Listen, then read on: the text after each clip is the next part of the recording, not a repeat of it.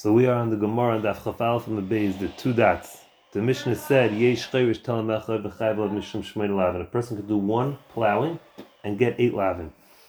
So we said the different the, the different lavin came. One of them came from Kalayim and Kerem, a planting Kalayim.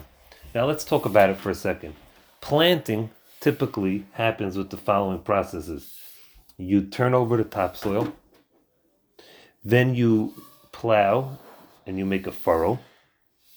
Then you sow seeds, throw them into the hole, and um, then you, I guess, cover it, as we will see in a moment. So, if you're being chayiv for planting kalayim, typically you would think that means sowing the seeds. Our Mishnah doesn't say that. Our Mishnah, our Brisa that we quoted, our Mishnah, I'm sorry, our Mishnah says you're chayiv for kalayim just by um, plowing a furrow, plowing a, uh, uh, a, a groove in the ground. Let's see the Gemara.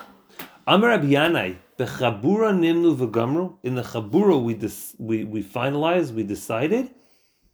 Hachayfe bekilayim. Someone who just covers kilayim, like he gets malchus. Meaning he didn't ju- he didn't sow the seeds, he just covered kalayim. Amar le Rabbi Yechanan, Rabbi Yechanan said to Rabbi Yanai, what's the earth-shattering chiddush? Lav Mishnah Seinu Hizu? Is it not our Mishnah that says Yesh Chayrish Telam Echad? A person could um, plow a furrow v'chayav alav mishum shmoin eleven and chayav eight lavin. One of those Chayrish v'chamar v'him mukdashin v'kalayim b'kerem and he transgresses on kalayim in a vineyard. Hi kalayim the mechayev mish hi chayrish the chayev mishum kalayim. This plowing that you're chayev because of kalayim. How is it? Lavin must be the machsi bahadid azal. You're covering the seeds as you're plowing. So clearly, chayfe b'kilayim is chayiv.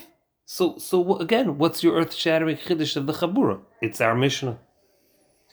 Amar le, so Rabbi Yanai said back to Rabbi Yechanan, Ilav, if not, the dalilach, if picked up for you, chaspa, a shard, mi mishkachas marganisa tutoy, would you find the gem hidden under it? Meaning, if not that I would have pointed out this halacha, you wouldn't have necessarily understood the Mishnah this way. You would have. We learned the Mishnah. We said Yochai because Kalayim. Not that we're anything like a, a Tana, but I'm just saying. What's the you, you would have not picked up on this unless I would have pointed it out to you, and that's what Rav Yanai said. Okay.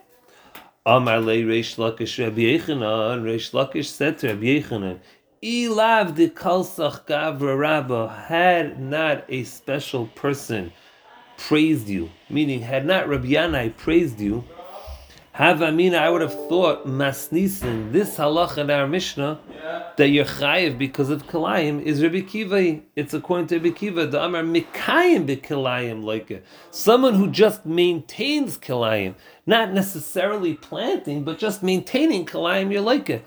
Meaning to say, I would have thought it's not because of chayfa kalayim. I would have thought it's because of Mikayim, maintaining kalayim. The Gemara says, let's talk about Rabbi Kiva. My time with Rabbi, my Rabbi Kiva. Where's this Rabbi Kiva? The Tanya we learned in a brisa. Hamenachish, someone who clears out the weeds from a field that has kalayim. So by taking out the weeds, he makes the kalayim grow better. And someone who covers the kalayim, like it, gets malchus. Rabbi Kiva, Rabbi Kiva says, Af even if a person just maintains kalayim, that alone is also enough to get malchus from. Says the Gemara, my time there, Rabbi Kiva, what's the reason of Rabbi Kiva who holds just Mekayim is enough to be chayiv? The Tanya will learn in a brisa.